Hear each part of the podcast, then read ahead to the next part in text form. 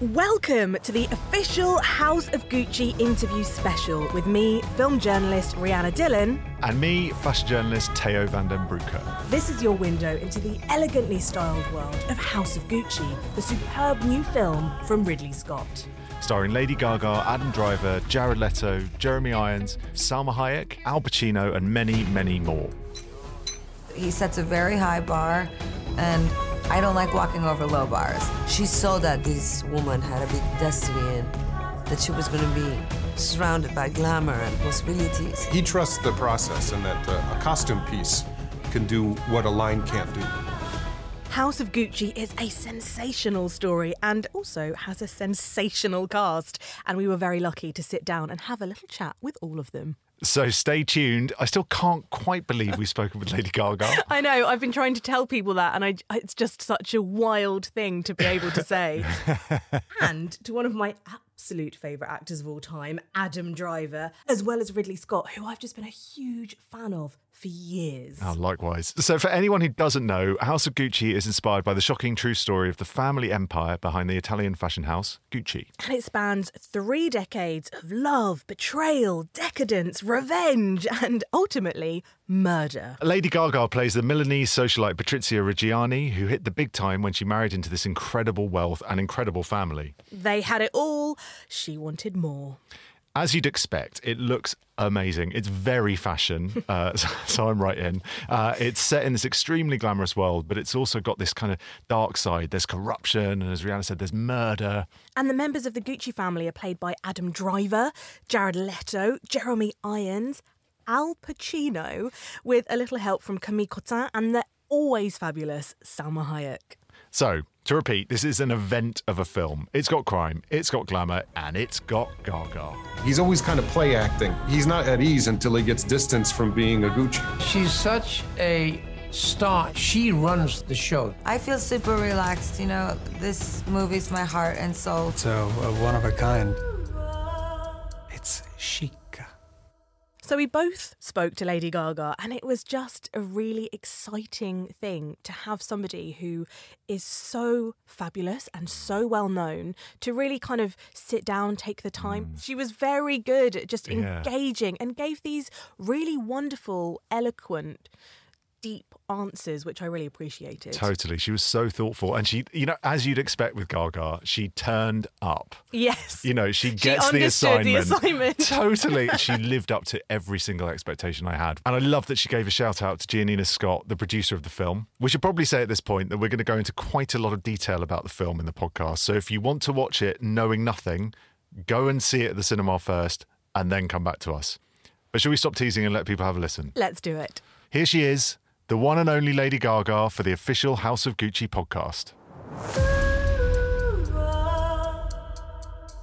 Lady Gaga, so lovely to speak to you. Thank you for joining us on the podcast today. Yes, thank you so much. Thank you. I'm so honored to be here. I feel such gratitude. This is an amazing experience, and I appreciate you taking the time to talk with me about our film. So, tell us about your very first thoughts on taking on the role of Patrizia Gucci and why were you so drawn to her? Actually, my very initial thoughts about this role uh, were complicated. I uh, I started reading the script, and uh, before I read the script, I heard it was about uh, you know the Black Widow, the the woman that had Maurizio Gucci killed, and I thought to myself, oh, you know, maybe this is another movie about a sexy murderess, and uh, she's you know chaotic and risky and hot, and I thought that's not interesting, and then I read the script, and then I met with Ridley Scott and first of all, meeting with the legendary Ridley Scott and his wife, Giannina Scott, the producer on this film,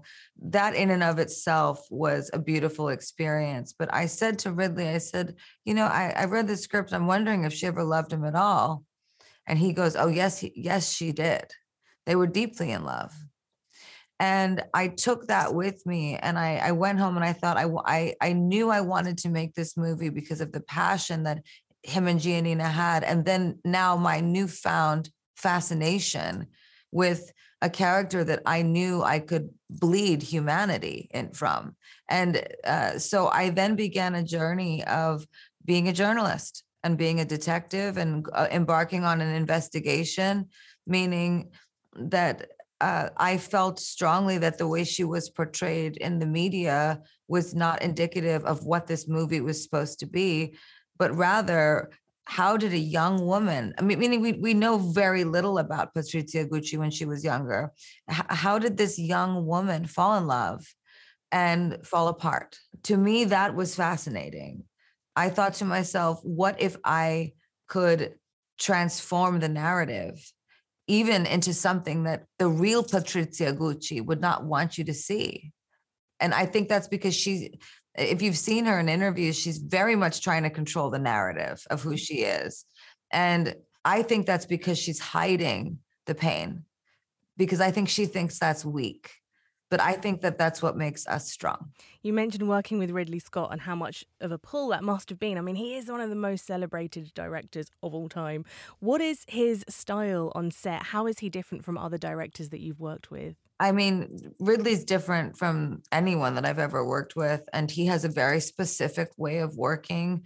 Uh, he never shoots with less than four cameras at once. He's got cameras surrounding you, so the, like basically every actor is covered during the scene. So uh, at any given moment, what will end up in the edit will most likely be w- what happened in that moment. It's not spliced separately uh, meaning if people are listening and don't know about movie making or film making or uh, television, uh, a lot of times the camera might be on one of the actors, and you'll do the scene several times, and then the, uh, the, then the other actor it will be their turn, and the cameras turn around, and they get the performance of the other actor, and then edit it together. Ridley doesn't believe in that. He wants to get the scene almost like a play, mm-hmm. right? So you, you're experiencing it the way you would experience theater.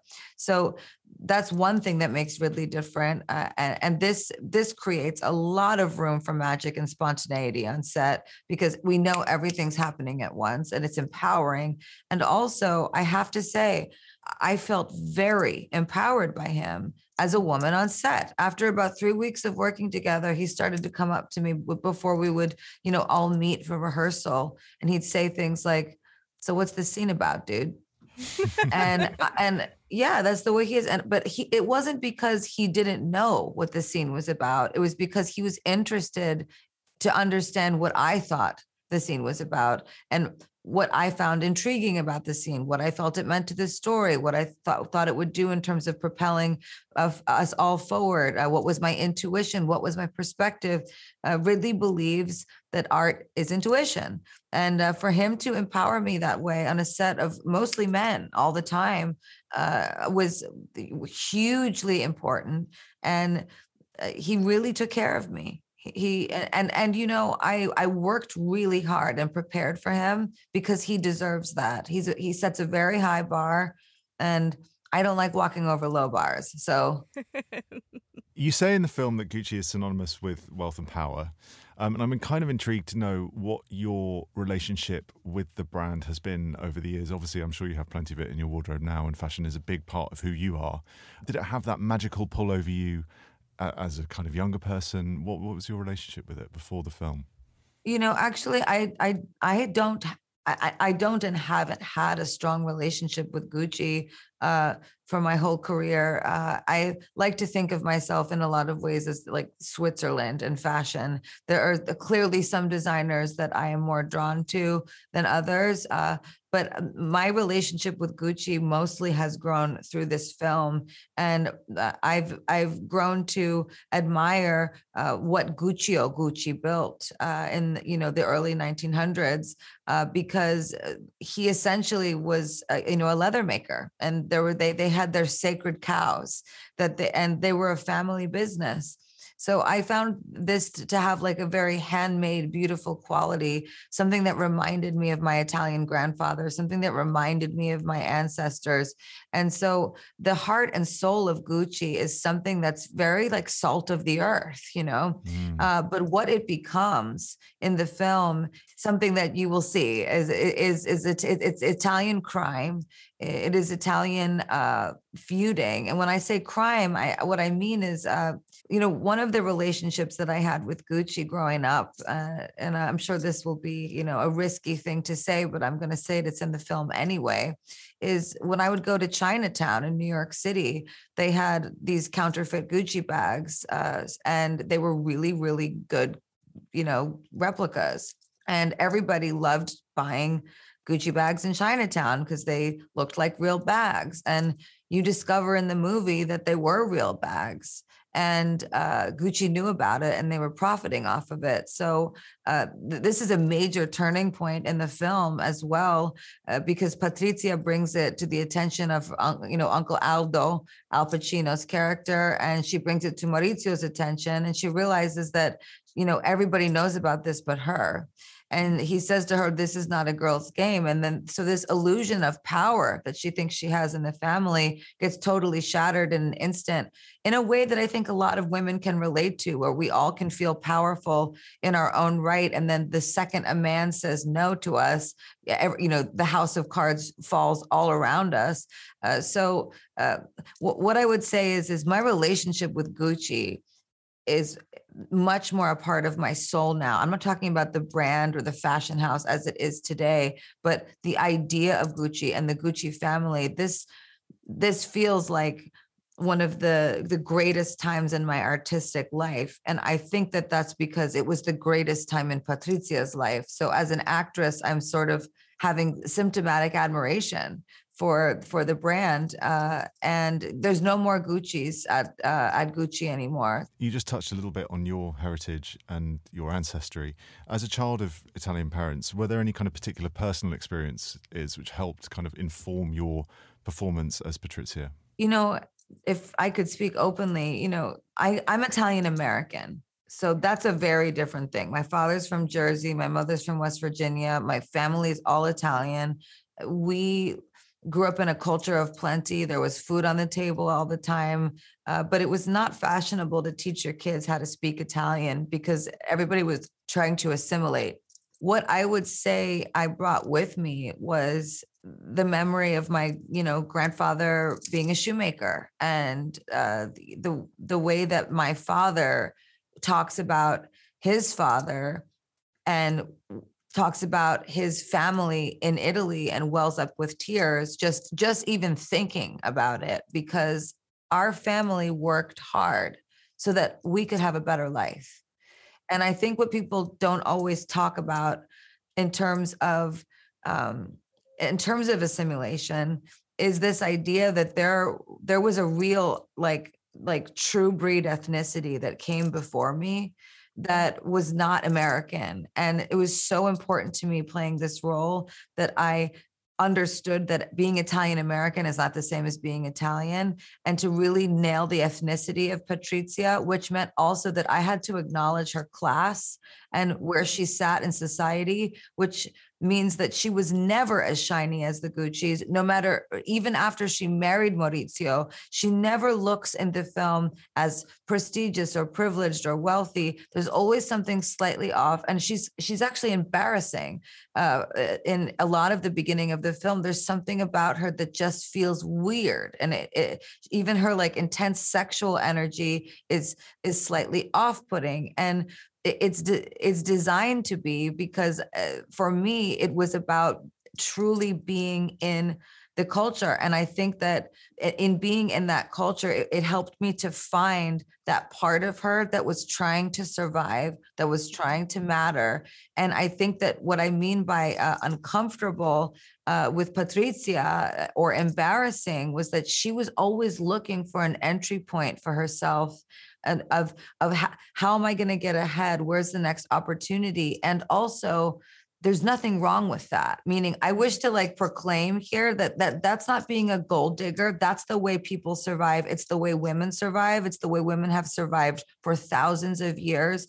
And i chose to play her this way because this was the this was the human that i believed her to be. Because when i see her talk and lie now i still see behind her eyes she's looking for that entry point So that was such a deep part of my character that that was that was that was her bottom. That's what was always there. How do I matter? And and specifically, I created a backstory for myself, learning about her. Her, her mother Silvana used to uh, tell her to to date all the rich men in uh, in Italy, and and Patrizia didn't want to. And so imagine being 12 years old and having your mother telling you to you marry rich. I mean that, that, to me that's that's like it's it's it's it's it's emotionally abusive to a child to do that to sexualize your child at that age. So i felt strongly that this woman's this woman's energy was created by a life of survival. And what does that look like against meaning adjacent to power and privilege and I think why this murder happens is because there's that blind spot in between Patrizia and the family. So while they're all fighting about business and money and power and who's going to keep what, they're totally blind to her because they think she's beneath them. They dispose of her, but she's who they should be paying attention to because she's plotting a murder. Mm. I just want to ask about Patrizia and Maurizio. Their relationship is key to the entire film, from their early romance to their marriage to their demise. What was it like to work with Adam Driver, who plays Maurizio, on that relationship? I love working with Adam. I adore him as a human being. He's just a really intelligent, smart, also goofy, funny guy. Uh, I I I became friends with him. I I think he's just a wonderful person, and he's a beautiful actor. And I think having that shared respect and camaraderie is so important. And also, uh, he uh, he opened himself up to me. So we were able to uh, explore chemistry on set together and with the way the cameras were set up there was so much room for us to be spontaneous and to build their love. I mean one of my favorite scenes in the the whole film uh, between them is uh, it, yes i love the beginning but when they're in the the boat at lake como together and he falls back into the boat and like there's this, this real strong physical acting component between the two of us.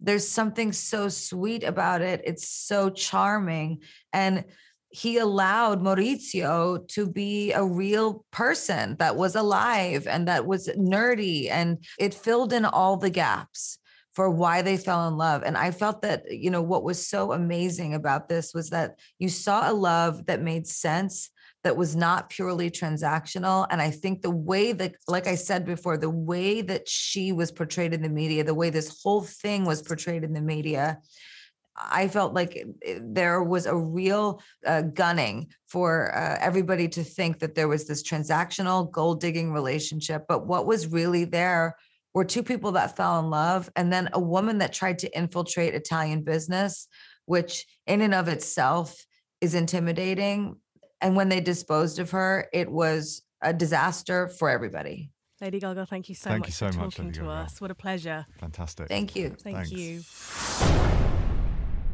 So, obviously, apart from looking phenomenal, as she always does, actually, it was lovely to hear about Lady Gaga's experience filming with Ridley Scott Yeah. because he has got such a specific way of working.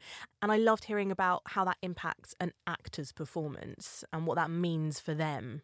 Totally. And it showed how seriously she was taking the Yeah. process of acting, in addition to all the glamour you'd expect from Lady Gaga. She's a true a perfectionist. true perfectionist. I love also what she said about Patrizia not being a gold digger Mhm. and more of a woman who just did what she had to do. And To then kind of- survive, yeah. Yeah, and there's a truth in that, I think. Actually, so many people did perceive her that way, including the character played by a gentleman that I was lucky enough to have a little chat with, Mr. Jeremy Irons. Yeah, I was quite jealous of that one. I'm not going to lie. Um, yes, he plays Adam Driver's father, Rodolfo Gucci, who was very worried about his son being spirited away by this glamorous woman who might have just been after his money.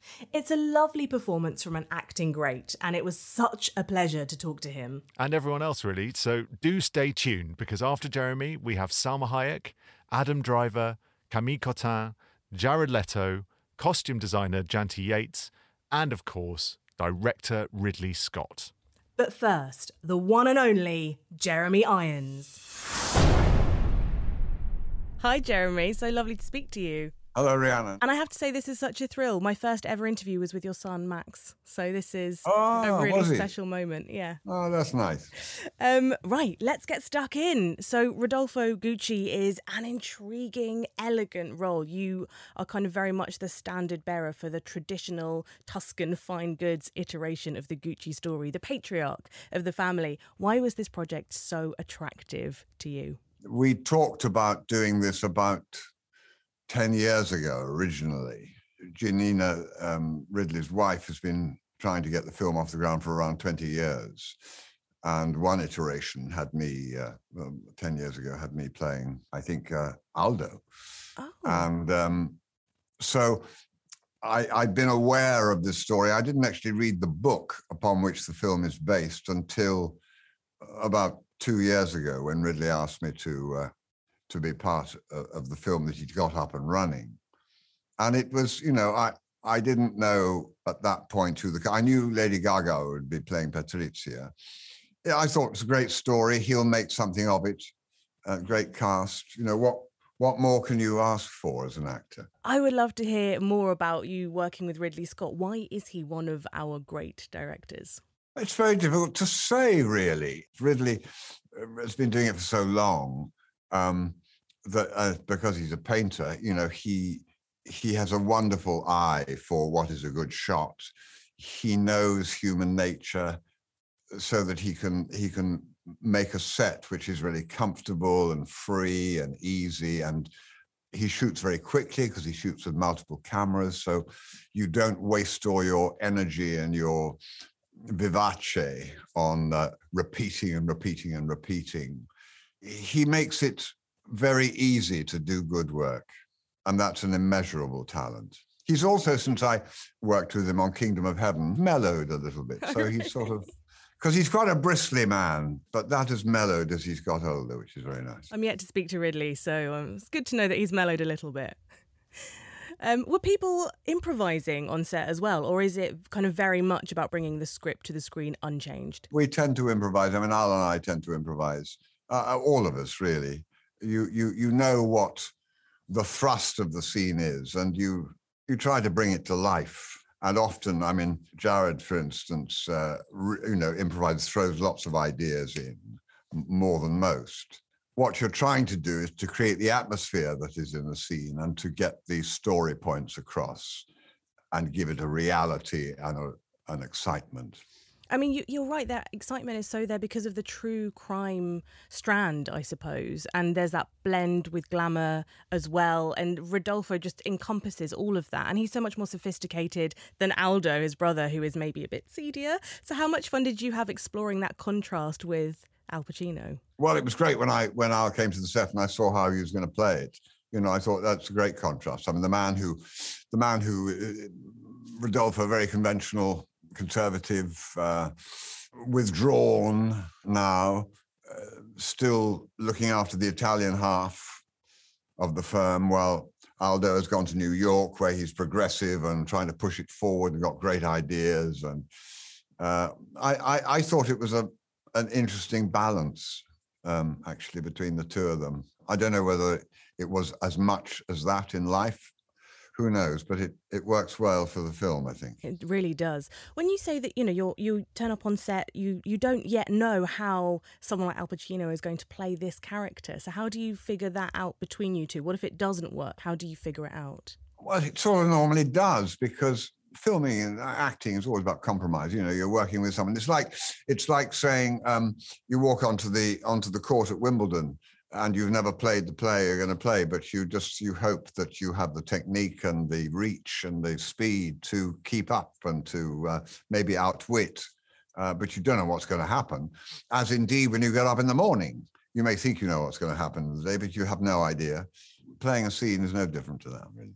And in some ways, the film is kind of about the relatable tensions that all families have, right? Albeit kind of taking it to extremes in this case. Yeah, well, because it's Italian, you know, and big. And, ah. And uh, Rodolfo Gucci himself was obviously an actor and a very successful one. And No, he wasn't. He was quite successful. He wasn't very good.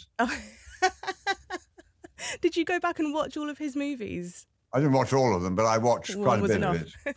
One was enough. Yeah, I thought, oh yeah, well, he was right. He recognised it. I mean, he his wife, who he married, uh, German actress, and she was really quite talented. Um, and I think, in comparison, he realised that he'd be much better just to look after Gucci and look after his wife and let her do the acting. Was there any appeal in the fact that you are bringing to life a star of the 1930s, but in his later years? Strange enough, I, I did see a photograph of him as a young man, and he looked incredibly like my son. Really? Which is which is interesting, yeah. So very, very handsome then. He was, yeah, he was a good, good-looking dude. Are there any reference points in your own mind, whether from film or theatre or literature or art, eh, or is your focus just purely on building what's on the page in front of you? Really, what's on the page in front of me. I mean, of course, Italian films of that sort of period, uh, the look, the feel, you know, that you're aware of that. This is an epic story in the way that many Shakespearean plays are epic and many Greek tragedies are epic. And Ridley, who's made a lot of epics, um, I think gives the story that sort of largeness and allows the performances to be quite large. The music uh, is a big part of it, often very amusingly sort of contrary to the scene that's happening you know, the wedding, the lovemaking, whatever, whatever music he chooses, I think really helps uh, to give the story wit. And uh, because, yes, it's a tragedy, but it was extraordinary watching it and hearing the audience laughing. You know, they got all the innuendos, the satire. It has a lot of bumps, the movie. It absolutely does. I think people are going in expecting the glamour and the crime side and not expecting the humour. So that is such a pleasant surprise when you're in the audience. Tell me about, you know, when you you're not in um, the kind of like every scene, for example, like Lady Gaga is. So taking a step back and watching the film, uh, you know, months after you've completed it, how was that for you? Did it come together in the way that you were expecting? I didn't know what to expect, but I was delighted to to find the energy in the film and the humor and the just sumptuousness of it. I could feel its power. I thought this is great after lockdown to get, have this sort of movie for an audience to watch, you know. Absolutely. Can you tell me about the dynamic with working opposite Lady Gaga? I mean, everyone is, you know, so excited to see her performance as well. Well, she was so nervous with the first scene we had together.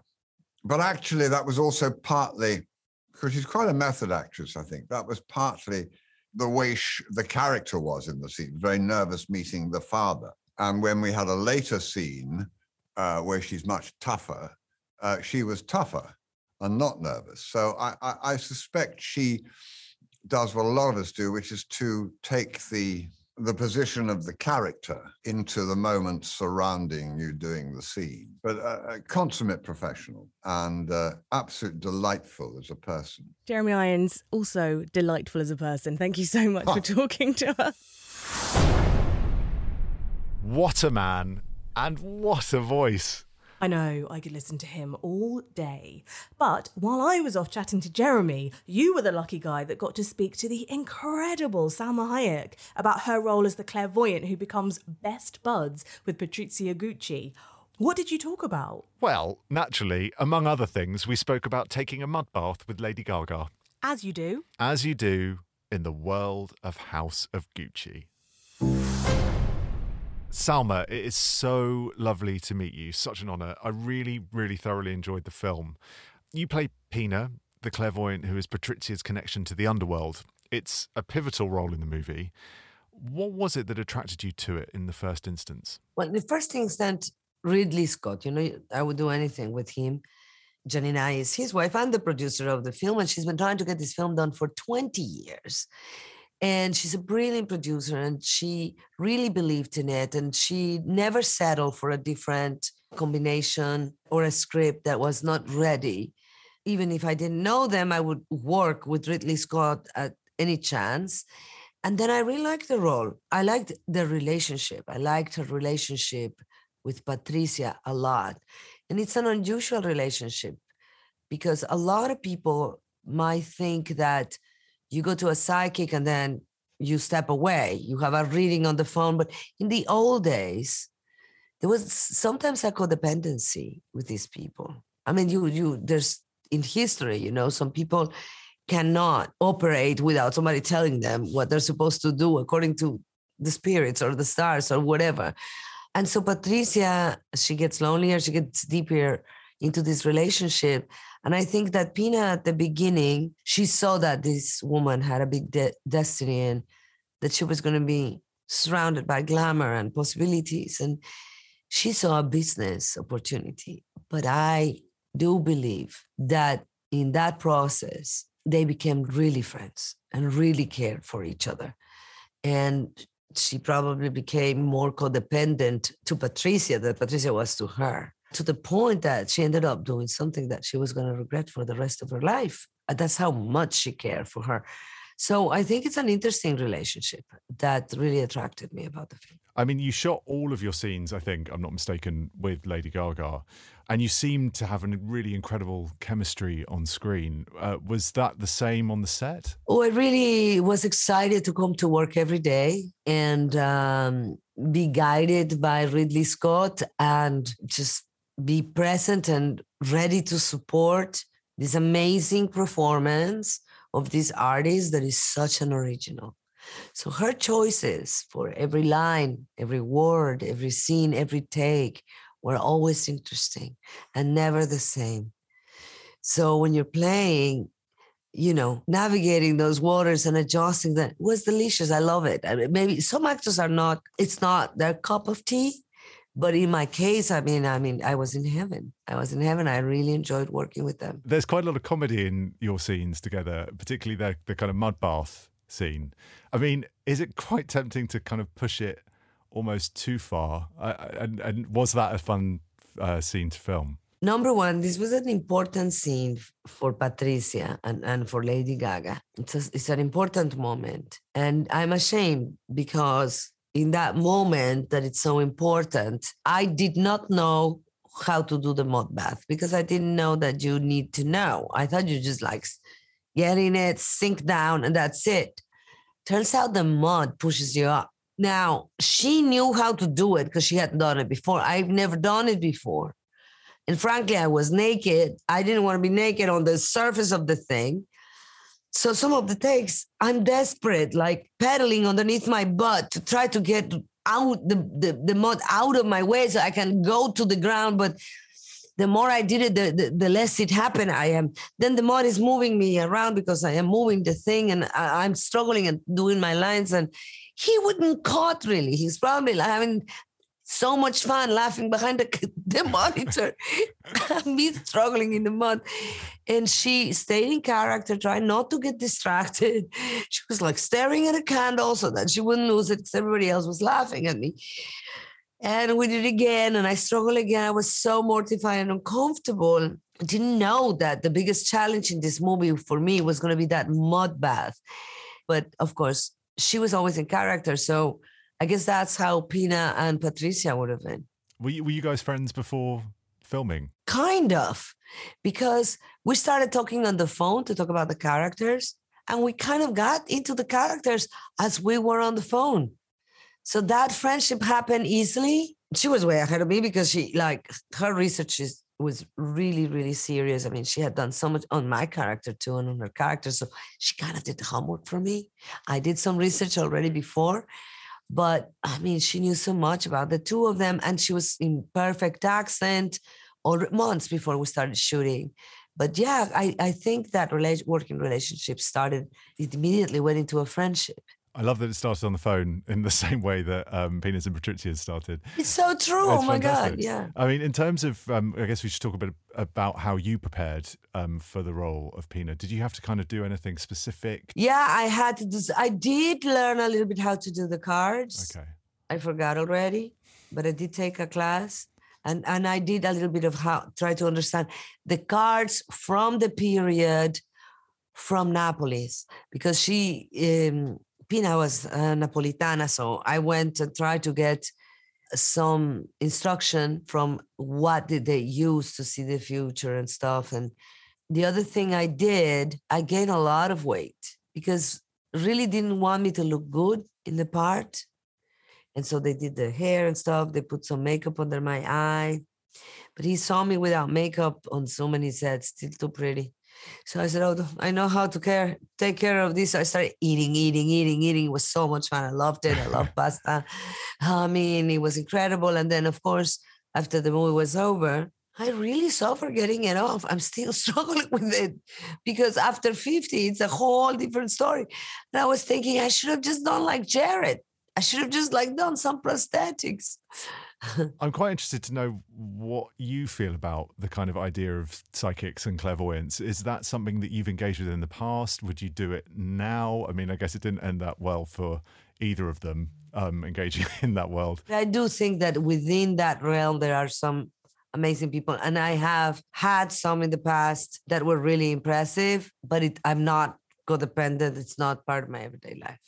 I am spiritual, but I'm not. I, I don't call someone to make all my decisions now.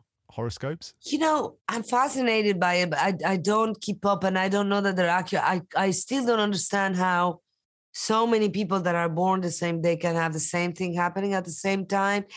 But it does fascinate me that the stars must, I, we are connected to space and it must affect us in some way the concept, the science of it, I'm fascinated by. I don't I don't read my horoscope every day, but there must be something. My my daughter is really into it lately, so that's brought me back to that idea. Uh, I think again, it has to be somebody really good that understands the science of it more than something you read in a magazine or something as a child of the 90s, that iconic Gucci revamp that was headed up famously by Tom Ford was a massive moment for me personally. You know, you've got that thong with the GG and it's all very, very sexed up. Was it exciting for you to see that major part of modern history play out? Yes, and also because in the Tom Ford era, I was able to afford Gucci out of, you know, out of my own hard work. And I I used to buy it. I used to go to the store and buy my sexy Gucci stuff. and so I was part of that era. It's very cool. I think it's it's very cool. That part, there's an aspect of this story that is incredibly tragic, incredibly sad. Salma Hayek, thank you so much for taking the time to speak to me. Teo, I'm so jealous. That was like a lovely, warm, conversational mud bath that I just relaxed right into. Wow, thank you. I, I think. Is that good? Yes, that's good. And gazing into my own crystal ball, I can see that we've got a very special guest coming up next. This is his second time making a movie with Ridley Scott. He plays Jeremy Irons' son, Al Pacino's nephew, Jared Leto's cousin, and Lady Gaga's husband, but is undeniably his own man and the heart of the film. It's Maurizio Gucci himself, Adam Driver. Hi, Adam. It's so lovely to speak to you. Thank you for Hi, joining Hi, nice to talk to you. So, when you were reading the script for the first time, could you see the film developing? Was it immediately very vivid, or did you speak more with Ridley to understand his vision for House of Gucci? I had just had this experience working with him, and, and I just loved working with him. So I was ex- uh, excited to do something again. And then and then uh, we finished Last Duel, and then we had been kind of talking the entire time and uh, trying to figure out what the journey was for Maurizio, and you know, reading the book and kind of consuming what I could. And then we had two weeks of rehearsal before we started, and that kind of continued as we uh, as we shot because there's so much information. You know, all that you know, it, it's kind of it's hard to cherry pick what is the right to i mean because it was very vast you know in reality Hmm. maurizio had a spiritual advisor as well and then there was at one point in the story people were you know casting spells on each other like uh you know wizards and harry potter. So uh that that that's kind of a lot. Then there was a there was an earlier scene with pina and maurizio on the on a boat because he bought this massive boat that he re- restored that was part of it. So it was there was all these great details that uh, w- w- some were let go some were brought back. It was a lot of shaping it you know even as we were shooting. Mhm. but the overall journey of him we we was we were constantly kind of talking about. But that two weeks of rehearsal before we started was really helpful. The film is based on the book House of Gucci by Sara Gay Forden. Was it a useful research tool for you? Yeah, because it wasn't clear to me in the initial read of it. Again, there was so much information that we wanted to make sure that we were economical without getting a little, you know, o- over explaining. which Ridley's really good about. He is very economical and loves loves uh, the mechanics of filmmaking and hates wasting time, Mm. and that that expands to every department and uh, how he shoots even. And, especially with the script, his direction is very succinct. He doesn't over-explain anything. He kind of has. Uh, he talks all the time on set of like, you know, I've done this in the past where I talk a lot and then it ruins it. So he he tries to promote spontaneity and he loves economy. Like, you know, he, he trusts the process and that uh, a costume piece can do what a line can't do uh, sometimes. So he he likes to get it to you know bare minimum and then let's move on. So for me, reading the book and knowing a little about where because it's very heavy in the the book about uh, it's very detailed about Maurizio's uh, Maurizio's journey. So it was good to kind of consume what I could. You give such a wonderfully physical performance as well. You're cycling, you're washing trucks, you're playing football, you're skiing. How did those physical embellishments help you get into Maurizio's mindset? Uh, well, the costume was really also helpful in shaping his physicality too. Again, what, what was clear about the book, and and I think what was clear, I think, in our conversations and talking about Maurizio is how he goes from being meek and collegiate and uh, someone who you know is uh, scared of his father, uh, so he's hesitant physically. He's not quite embodied. He's not quite comfortable in his skin. So we talked about that a lot, particularly with uh, the scenes with uh, with Jeremy, with his father Rodolfo. And then as the costumes uh, became more control, he gets a little straighter. We always talked about kind of like a Cary Grant, you know, awkward elegance, you know, as uh, like even in the the first date scenes, you know, there's a he's very fluid, you know, uh, someone who is um can be very physical, but it, but is more is more graceful, and the costumes do a lot to your body. I think when you wear them, and then by the end of the movie, the suits get a little less tailored, a little bit more relaxed. Mhm. You know, so the e- ease in doing everything, even getting on the bike, you know that he that he gets on goes that he moves from a Lamborghini to a bike hmm is supposed to be telling of his uh, journey. I wanted to ask a little bit more about the clothes, actually, Adam, because it is, you know, your character particularly, although they're kind of a little bit more understated than many of the others, they do seem to have this journey that you talk about. Did you work um, very closely with Janty to kind of select which looks you would wear and how they would shape your performance in turn? Totally. In the two weeks starting before rehearsal and all these conversations I was talking about, it was constant, uh, constant talk about where is Maurizio going? Where does he start and where does he going? Ridley really was obsessed with this idea of it being like a play in three acts. So the first act, Maurizio is uh, not quite his own. He's wearing a lot of tans. He's wearing a lot of things that are a little bit too big. Then uh, when he becomes the boss, his hair gets shorter, his back gets a little straighter. He has uh, false confidence, but he's always kind of play acting. He, he, it's not his world, and he doesn't. He's not at ease until he gets distance from being a Gucci. But uh, Janty is again. uh, She works with. She's worked with Ridley, I think, since Gladiator, and has done every movie with him since. And so she did the Last Duel, and he has everybody in uh, heads of departments who he's worked with forever, and he trusts them. And she's incredibly detailed. Mm. The real, the real heart of the film is Maurizio's relationship with Patrizia, who is played by Lady Gaga. So, I mean, we've heard so much about the way that she loves to work. What is she like to play off as an actor for you? Uh, easy, you know, because they people are prepared and they work hard and are available, so it makes it all easy. hmm Were there any particular scenes that you were really excited about sinking your teeth into that you were anticipating before filming? I try not to anticipate scenes. I've learned that uh, that that can be a detriment because you're always expecting it to be a certain thing, and then uh, it's never the thing that you expect it's going to be. You know, you always are anticipating, even if it's like.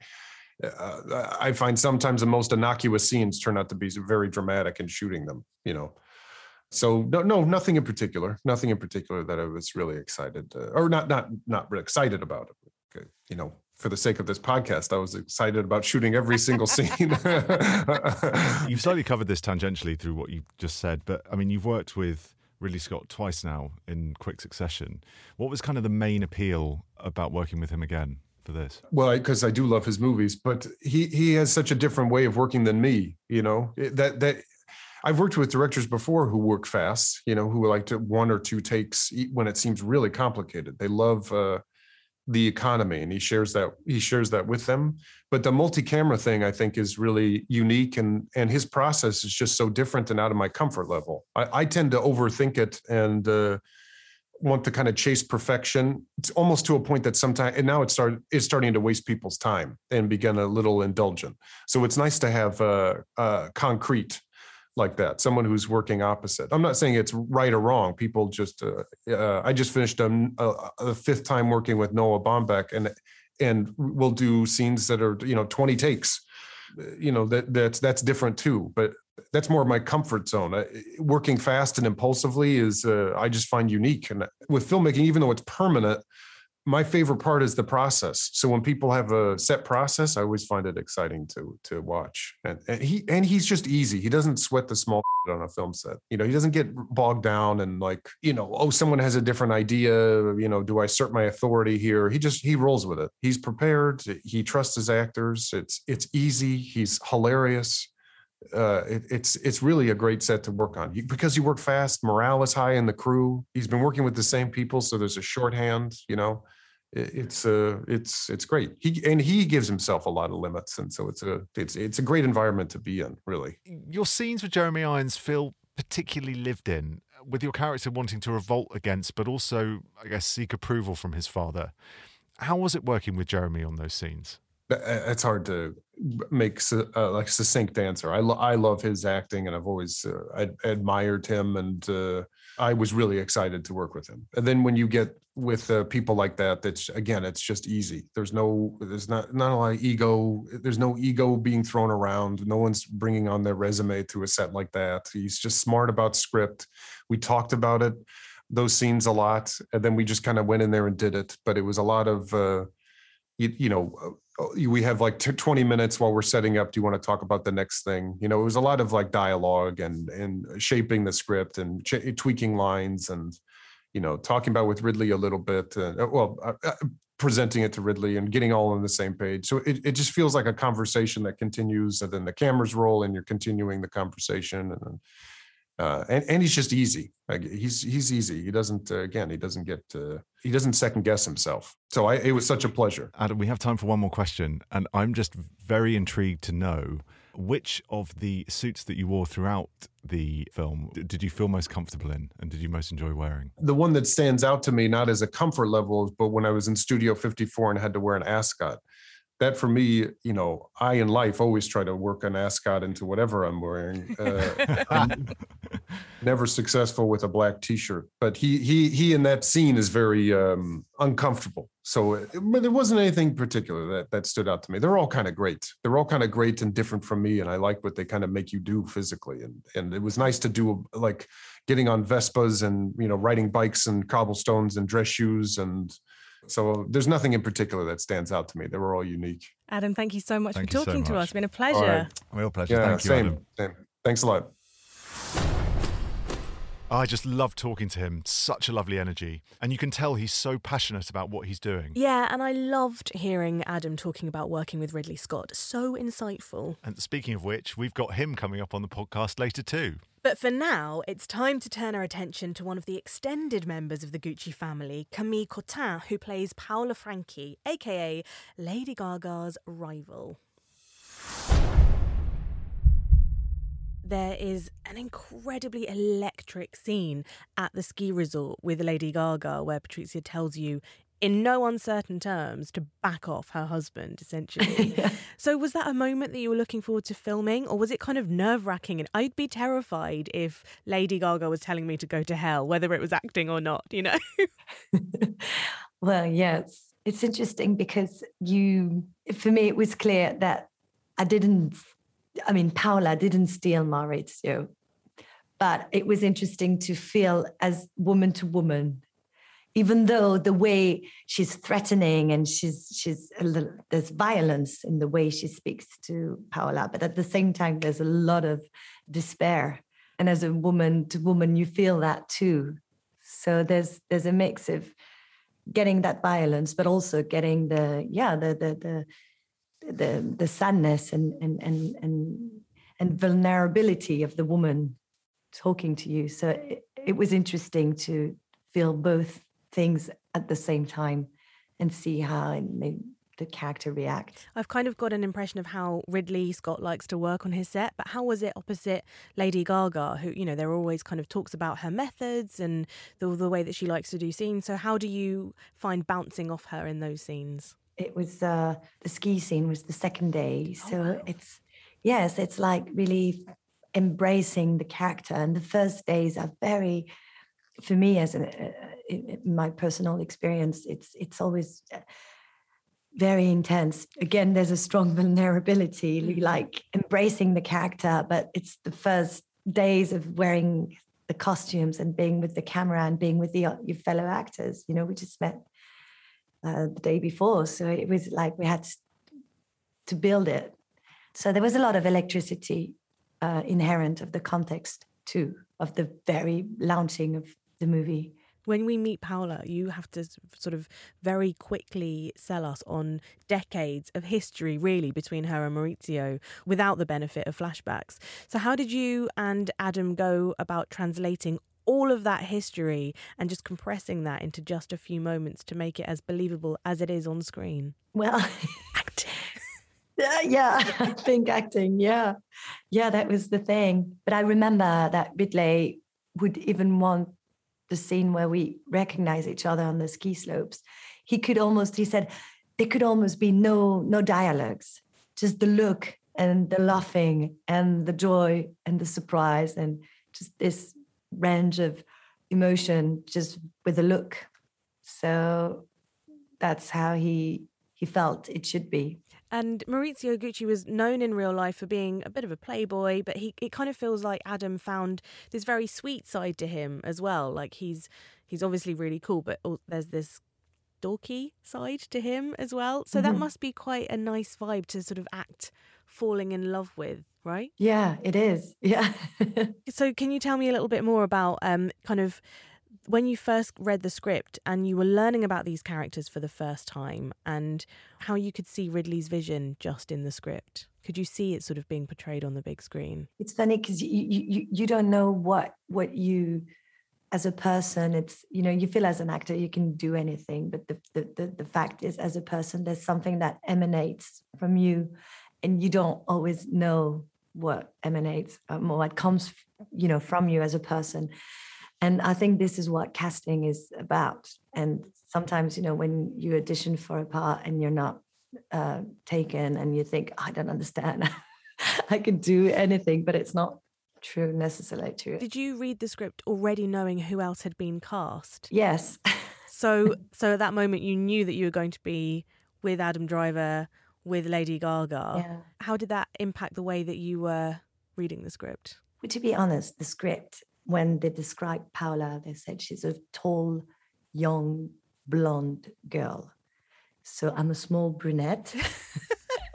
and I was like, "Mm, okay, I'm going to do my best, but I'm not sure I'm the right person, you know? So then it was hard to believe that, you know, also because of how she was depicted and, you know, and um, then I kept watching pictures of the real Paola Franchi and thinking, do I look like her? I'm not sure. Uh, but in the end, I think uh, when I saw the movie, I'm like, yeah, okay, I understand. Uh, so that's, you know, Ridley's magic. We often see, as you sort of touched upon, like the, the other woman, which you can, your character can sort of be seen as.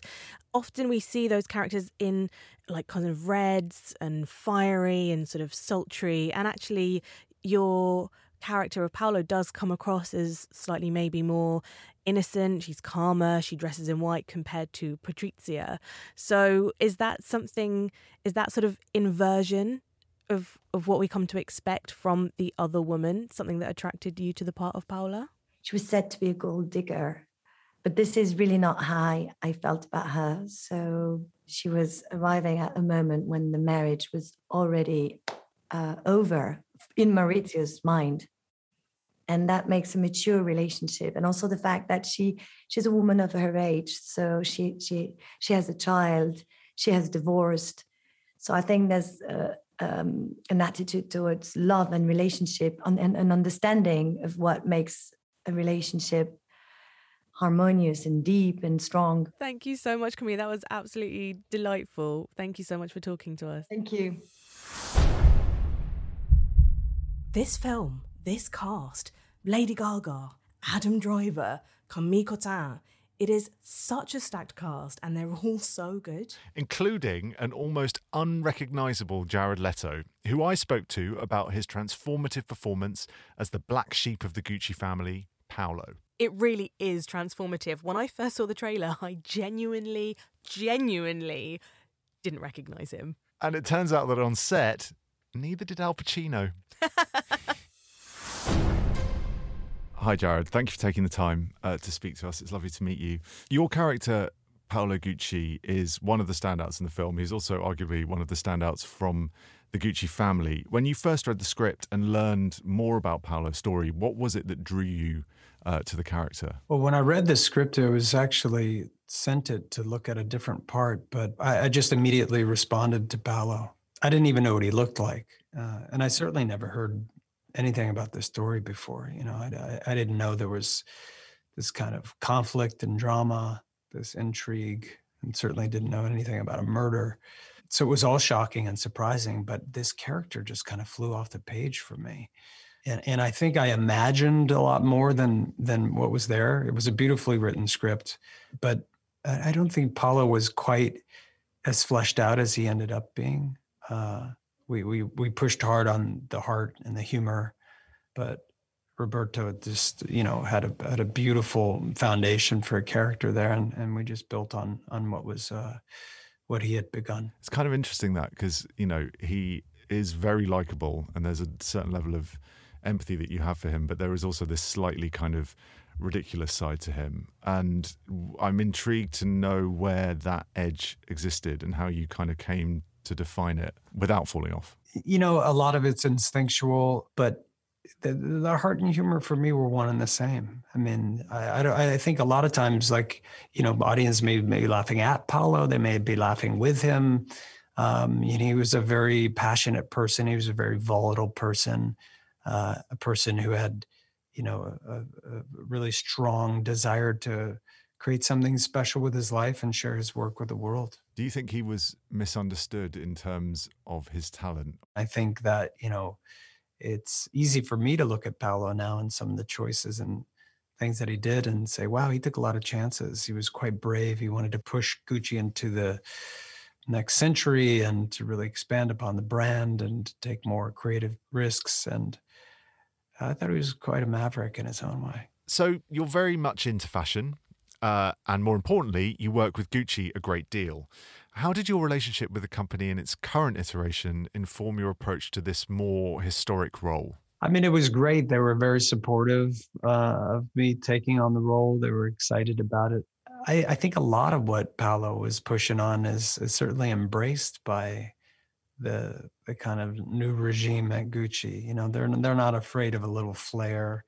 I mean, I, uh, speaking of which, I mean that pink corduroy suit. It's something that you kind of would see on one of the on a Gucci runway now. Um, did Yeah. that it, it, was that something you enjoyed wearing? Oh, absolutely. Um, it's a, a one of a kind. Um, it's uh, it's chic. Très chic. Um, you have some wonderful scenes with Lady Gaga. Um, probably the most iconic of which is obviously the father son House of Gucci. Um, what was it like working opposite her? It was great. I mean, just a, a fellow artist. You could tell that this is an important experience for her, and um, she was uh, prepared and focused and committed. And um, you know, it's with with someone like Paolo too. It's like I try to imagine, you know, that that character walks on set. That's a that's a you know, you're meeting a, a person for the first time. It's a it's a there's a life there. You know, she really just kind of met me head on, and we we we, we it was great to get in the ring with her. She's a, a fantastic artist. Um, I only wish I had more scenes with her because I think we had a lot of chemistry and we did some really special work together. It sounds like an extraordinary set that you were on. You had this kind of amazing script that everyone wanted to work with, but then you obviously have Ridley Scott, who has this kind of um, very fast way of working, and then also there's this room for improvisation. How was it navigating those tensions? For me, it was perfect. I love the way that Ridley works, and I, I love the efficiency. I love the speed. I'm also someone who's like hyper prepared. I know not only my lines but everybody's lines in the scene, and I I like it that way. So for me, it works great. Um, some people like to do a little bit more rehearsal. I actually don't even rehearse. I like to shoot the rehearsals. Is that quite unique? I, you know, I've learned that I've come to learn that it is. Uh, and and it's for some people it's not just unique it's horrifying because you know i understand it you want to take a little time you want to get to know the scene but i like things to be quite broken i find there to be it's dangerous but exciting and and those broken moments you can find something quite beautiful one of the most intriguing relationships in the film is the father and son one between Paolo and Aldo, which stretches from total embarrassment to real moments of tenderness. How was it working with Al Pacino, who plays Aldo, and how did you establish that toxic but simultaneously kind relationship? Yeah, I mean, it was started the very first time I showed up on set, and he didn't recognize me. He didn't know who I was. I said hello to him, and he kind of brushed me off. And uh, I said, "Oh, he must. Maybe he's busy." Uh, I went up to him again, and I think he almost punched me in the face or something. But uh, he thought I was just a creep uh, trying to, you know, get his autograph or something. I don't know. But um, he was like, "Who's this Italian guy? Is coming and bothering me?" Someone told him, "Hey, Al, that's Jared," and he just lost his mind. He was like, "My son, my son, you're a genius," he said, and that was beautiful because it gave me that confidence that I needed. It was a beautiful gesture for just the fact that he didn't see me was gave me the faith that oh what we, we were marching down the right path i mean there's no better accolade surely than no it's, the best you know and, and, this film is special for me too because i'm making people laugh and smile. You know usually i make them cry. And going back to kind of the look of it throughout the film you do wear i mean they are they are quite extraordinary. And a little bit like adam driver's character you can see the span of his character through the outfits that he wears, from these kind of slightly geeky up to the very sharp suits. With Paolo, it's kind of the opposite. He's wearing these quite flamboyant suits and then ends up in his, you know, 90s nylon shell suits. Uh, what were your favorite looks to wear and why? I think probably the um, lilac corduroy, the purple corduroy. Something about that just felt right. Yeah, but everything felt great, to be honest. Even when he was in a sweatsuit, it felt like Paolo. You know, we worked quite hard on on the costumes, and Janty is you know a master. Uh, she's just incredible. Uh, my my only request was really just for people to take off the gloves and to push the envelope and and to go a bit nuts with everything. You know, let let's let's just try to dance towards that edge mm. without falling off of it in every aspect hair makeup wardrobe performance you know the way the way the, the behavior the way a scene was blocked i really wanted to push things as far as i could to the edge without falling off of it I feel like all of these actors we've spoken to have really transported us to a Ridley Scott set, just the way that they've spoken about his processes, his work. And of course, we're going to be speaking to the man himself in just a bit. But first, here's an interview that I, as someone immersed in the world of fashion, was personally very excited about. Janty Yates, the costume designer for House of Gucci. There is so much that I love about this conversation, but I think the best bit is the fact that she manages to get away with calling Lady Gaga just LG. Do you not think we could get away with that? We just spoke to LG. Yeah, I loved speaking to LG. No, I don't think we can pull it off. well, Janty most certainly does. And here she is to prove it. So it's a real honor to meet you. I think what you did with this film is extraordinary. I just think the way you created character and built arcs through through the clothes and obviously just made the whole thing look so fantastic. It was a real testament to your talent. The project feels and looks like from an outside perspective a bit of a costume designer's dream. Was it or was it more challenging than it looked? It was hellishly challenging. and terrifying. And every project I do is terrifying to start with, but this had the added the LG element, the Al Pacino element, the fact that um, you know there were a huge amount of top heavy, the Adam Driver element, you know, and not to mention the Ridley Scott element. You know, they're all very, very demanding, high standard people. So you get over that and you start your research And there's a huge amount of research to be done on these periods because it was from 1975 to 1995. And consequently, the costumes changed so radically about eight times. So I heard that Lady Gaga didn't wear the same item of clothing or the same piece of jewelry more than once. Was that her choice or was that all Patrizia? Oh my God, no, that was completely, completely Patrizia. I that was see. her Okay. Patrizia. There's not her being a diva. No way. No, but she she was right to do that. Mm. You know, Patricia just was literally lit up like a Christmas tree. The amount of jewels she wore on a daily basis. She'd always have a brooch or a pin, as they call them in America. She'd always have two or three bangles, two or three necklaces, you know. And so we just followed suit. And it was marvelous, very cleansing to put that away and that outfit as well. That was that was LG being Patrizia. I see. Okay. I think one of my favorite things about the film, actually, as a whole, is Adam Driver's character Maurizio's journey, his sartorial journey. Because at the beginning, you know, he's he's got these Ferrari jumpers, he's wearing trench coats, everything's a little bit lumpen, and and he gradually turns into this kind of amazingly smooth, sleek Italian magnate. Can you talk a little bit about the process of creating that journey? Well, I'm so happy you noticed his arc. I certainly After did. five million interviews, you're the first person to mention it. I'm very glad. So I'm delighted you made this person very happy. Oh, I'm glad to hear it. It was slightly exaggerated because, for example, for the um, photo shoot, I put him in um, a velvet suit, um, and he was Adam was kind of not against it. He was, you know, he was fine, but he said, "Oh, do you think I'd really wear a velvet suit?" I said, "Yes, I think you would." I, I can imagine for you, you have this vision that you want to create and you want to put these characters into the looks that you want them to be in, and you have an idea of what it should be. Do you enjoy that negotiation process? Because I imagine everyone on that uh, set had an opinion about the way things should look, or do you find it frustrating? I have to have an opinion because Mm. I'm the costume designer. no, so, yeah. you know, I get my initial brief from Ridley and then I go out and I just select. And the person who I was most concerned about was LG, and she is so participatory. And I've said this a couple of times before, but basically, Ridley had said he didn't want her Joan Collins up.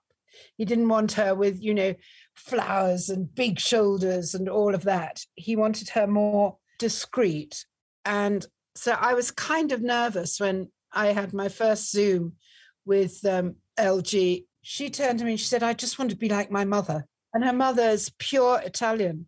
And that was wonderful. For me, that was that made all the difference. Thank goodness she didn't want to go extreme gaga.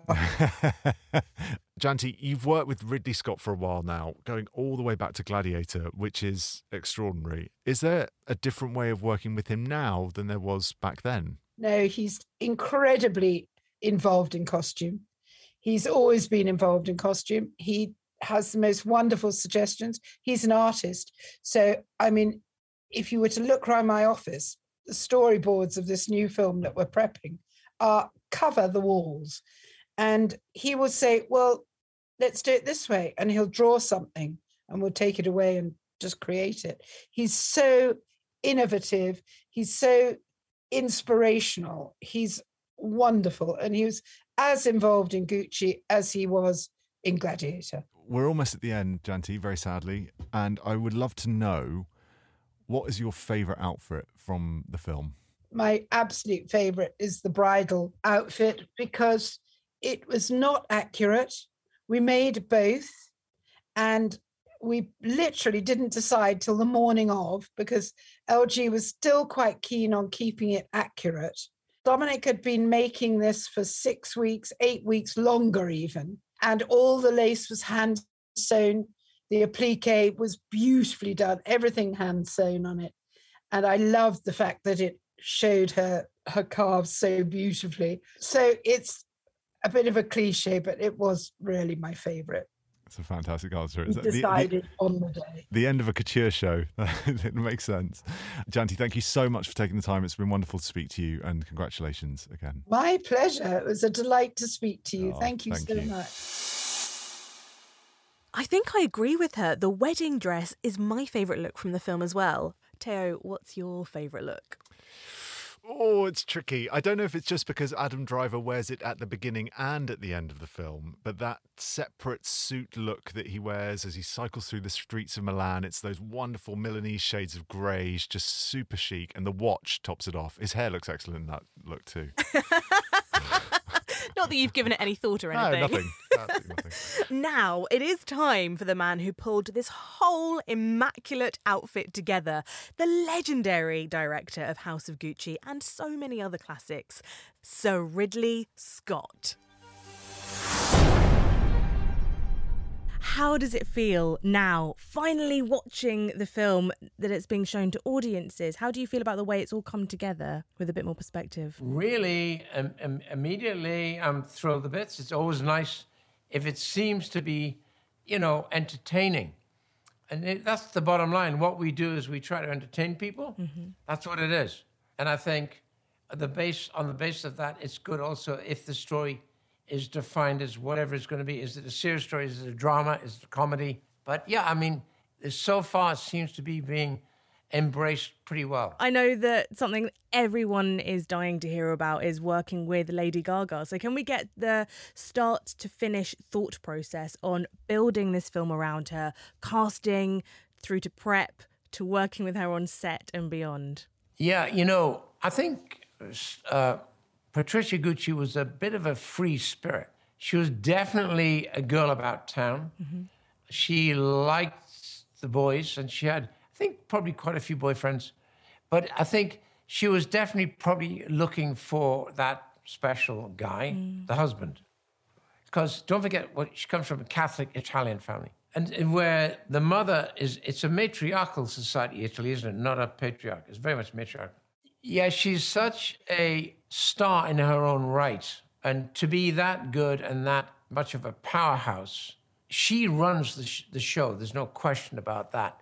When I'm doing a project like, such as this, it's good if you can start physically with a person who, who is a good kind of representation of who Patricia Gucci was. She was she was petite, and Gaga is physically like an athlete, but petite. Yeah. And uh, five foot two, five foot one. And when I was reading again, I had the script, and I was thinking, yeah, there's a lot of actors out there, but they're too tall. And I think too tall actually gets in the way. I like this idea of the long and the short of it. And Adam Driver is six foot four, and she is five foot two. So it's a perfect physical match. So when I saw, it was a great relief when I saw A Star is Born, that I thought, oh my God, there it is. I wonder if she liked this material. That's where it began. Oh, fascinating. So, can you, you know, can you tell us about working with Lady Gaga on those very different iterations of Patrizia? You know, we see her as the working class girl, being wolf whistled at by blue collar workers, and then being the wife of one of the world's wealthiest men, to finally the Black Widow in the courtroom. Well, I wanted to bring uh, the opening shot. I chose uh, next to a freeway because I love Fellini and Antonioni, and they always were near the, the new buildings that were done after the post-war blitz and bombing and ruins. And so I, I wanted to have father's offices to be, in fact, four trailers, right? And the father was in transportation. But if he's in transportation with a lot of trucks, one has to ask, ask the question very loosely. I wouldn't press it, but was he connected? You know what I mean by that? Mm-hmm. So he may have been, because anybody in transportation in those days probably was more or less a- a- affected Really? by being. Oh yeah, are you kidding? So my feeling is, uh, she was not really working class. She was in a decent. How, there was a bit of money being made, and her mother always designed her daughter on mothers as mothers do. And I, I think her mother had been a bit of a bombshell as well. That's why she captured this husband who was a transport. He wasn't a transport baron, but he, you know, he had 30 or 40 trucks, so he's doing all right. So she's not quite working class, but is she a different layer, a level of class? Yes, for sure. Mm. Dad was probably definitely working class because probably he had been a truck driver. And mother had captured dad when he had a bit of money, right? So I think she was brought up between that in between. Because of that, because she was very attractive, she was asked out often, and was because she was a bit of a showstopper, she was invited to many parties, and that's how she evolved. And I, at one of those parties, she accidentally came across this guy, Maurizio. She had no idea he was a Gucci, except he treated her with respect. Hmm. That made her interested in this man who was so genteel and so nice. And the relationship and the chemistry between Patrizia and Maurizio is is really important, but there is a foreshadowing of it going wrong, I think, with that misty boat ride, with the fog closing in. It's like he's being lured into the underworld or something. Where did that idea come from? It's visually stunning. Well, it's usually me because I do that kind of. That's what I add to it. I don't just do the written word, dude. You know, There's a lot of crap goes in there that I do. So, but I don't talk about. It. No, that's that's foretelling. It wasn't designed that way. That uh, whole idea was showing Maurizio being so shy mm. and clumsy that the discussion was kind of Cary Grant. So Cary Grant might fall off a backwards of the seat in the rowing boat as they're pushing out. And he knows his father's chauffeur is following them around to report on him. And I like the chauffeur being sympathetic. I think he's glad to see the lad, who I think was a virgin. That's the impression you get, yeah. Oh, yeah. And so, and she clearly said, I'm going to fix this. And so that mist on Como happens every morning. It's one of the reasons why we were there. So the only way you're going to get privacy is to row into the mist.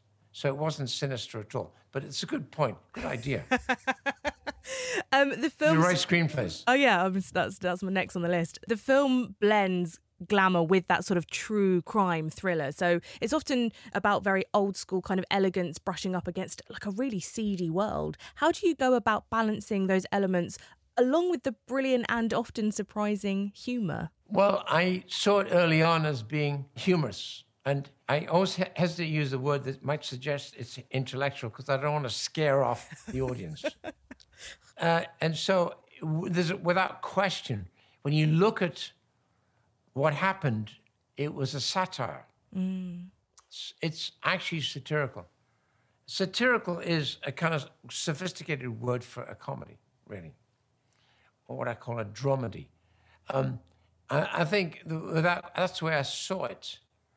And it's funny, I, the same thing happened to me on Thelma and Louise. I was reading it, I think, this is funny. They said, well, they died. They said, you're so literal. I said, they die at the end. They don't really die, they freeze because they're going to carry on the journey. Didn't you get it froze for a reason? So, and I didn't want to destroy the, the memories and the pleasant memories of these two girls by seeing them plunge and crash and mm-hmm. burn. So in this one, same thing. I don't want to see crash and burn, except we do see crash and burn mm-hmm. here because it cannot be avoided. She pursued him. I'm trying to get the time right. I may be a little off here, but from the moment he left, and and, and then I'm not sure he remarried, but he left and lived with his Paola. Hmm. It was almost six years. Six years before she f- got so angry and it ballooned into murder. You've talked about directors needing to have a real eye for detail, which is important on any film. Do you think it's even more important with a film like House of Gucci with so much glamour and visual appeal? I, I try to be a, a detailed maniac about everything. I tend to be a stylist. So I began with style, and, and then after th- two or three films, realized that the importance of a really good script.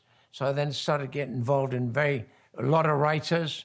The first real serious encounter with me with a writer would be on Blade Runner. Where I sat with that writer for five months, and we evolved daily. We evolved that whole thing from what was an internal play in an apartment. I said, the basis here is, I want to see what happens when he goes outside. What's the world like? So we went outside, went whoom, and it, it evolved. That is what I, where I tend to go because it kind of doesn't dictate, uh, but it actually perfumes everything. It affects everything after that, right? That makes complete sense. There's that brilliant scene where Lady Gaga does the kind of father son House of Gucci, which as soon as that trailer hit, everyone was quoting it and everyone went mad for that particular bit. Did you realize when you read the script that, oh, this is going to be a. This is going to be brilliant on the screen. Well, you you get to, when you get a good script, you kind of get to get a sense that you've got something. I knew, for instance, on Alien, I had something special early on. As soon as I got Giger, I knew I had something definitely, definitely special. Without that monster, you wouldn't have had the same movie. And so the same with with Gucci. uh, When I read the script, the dynamics in the story dynamics is what you're looking for. That's cause and effect. Mm-hmm. If you don't have that cause and effect, films meander and slither around and they, they get boring. And that, so the cause and effect of the story, the dynamics were fantastic. When I d- developed something, I make my real read, the one big read where I'm going to decide whether I'm going to do it, not exclusive. I'll sit down and whoop it at anybody who calls me up or in- interrupts. I have to sit and read it in one go. And off that, I usually write a date on the cover and say, January the 21st, this was terrific. Don't change it. And I go make the movie. Ridley, thank you so much. That's all we've got time for. What a thrill to speak to you. I really appreciate your time. Thank you. Thank you. What a lovely conversation to end on, speaking to the iconic Ridley Scott. And it's been so exciting talking to all of the spectacular talents that have helped build the House of Gucci. Now, if you haven't already, make sure you book your tickets for House of Gucci. It's out from the 24th of November and it is absolutely not to be missed. It's this season's must have ticket. It most certainly is. Thank you so much for joining us for the House of Gucci interview special. Bye. The